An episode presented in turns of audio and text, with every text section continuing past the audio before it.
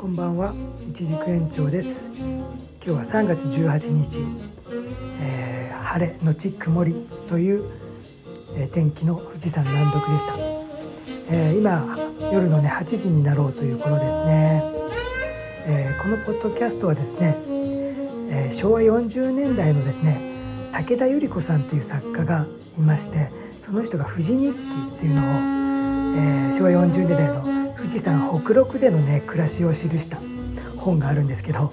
それを参考にですね、こちら富士山南麓ですけど、それをポッドキャストで残していこうという意味で、続けております。富士山南麓の日記ということでやっております。私いちじく園長がですね、富士山南麓でいちじく農園を秋から始めておりまして、今生園家、園を生園家っていうの成人の生に、果樹園の園ですね、生園家を、目指して頑張っております。ということで今日はですね、朝早くからハウス内が晴れた日は温度がもう40度以上上がっちゃうので、イチジクが本当に弱ってしまうので、暑くて割と8時台にもう行って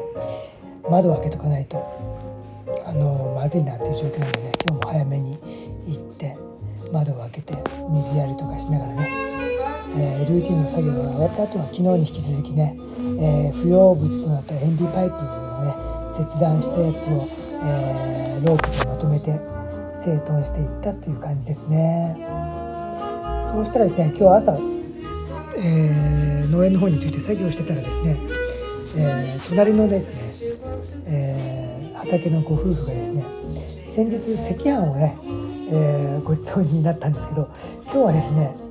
その方が作ったやつじゃないけど近所の方にたくさんもらったからって言ってお赤飯をいただいてですね、彼岸なんですね、それもお赤飯をいただきました。もうちょっとさっき食べたんですけど、すごく美味しかったですね。あんこともち米って最高の組み合わせですよね。大好きですね。ということでですね、今日はちょっとバックグラウンドで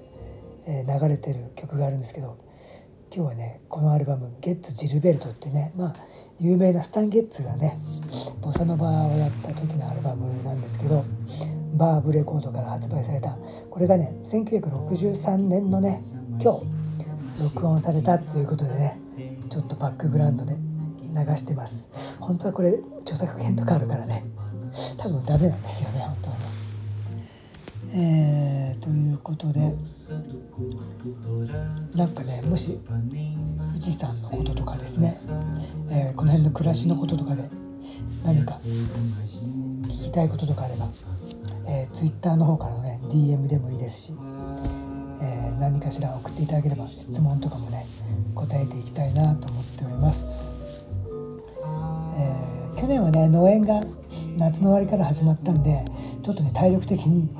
農園をやりながら、トレランとかしてたらちょっと辛かったのでやらなかったんですけど、こっちに僕も3年前に、富士山南麓に、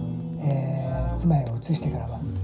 富士山の南麓を割と走り回ったりしてるので、トレイルランも本当に富士山の外輪山はほとんど大体回ってみたんで、いろいろと楽しい場所がなんとなく分かってきたので、今年はまた雪が溶けたらトレイルランも体力的にっていうのと時間的にっていうのを隙間を狙って走っていって、この富士日記でも話していければなと思っています。もしおすすめのトレイルランのコースとか伺いたいことがあれば、ぜひ質問でも送っていただければと思います。ということでですね、明日も農園は続きます。明日もまた暖かい太陽が出て暖かくなりそうなので、早めに出て、換気をしに行こうと思います。明日は露地補助の方の、ディコンドラっていうちっちゃな植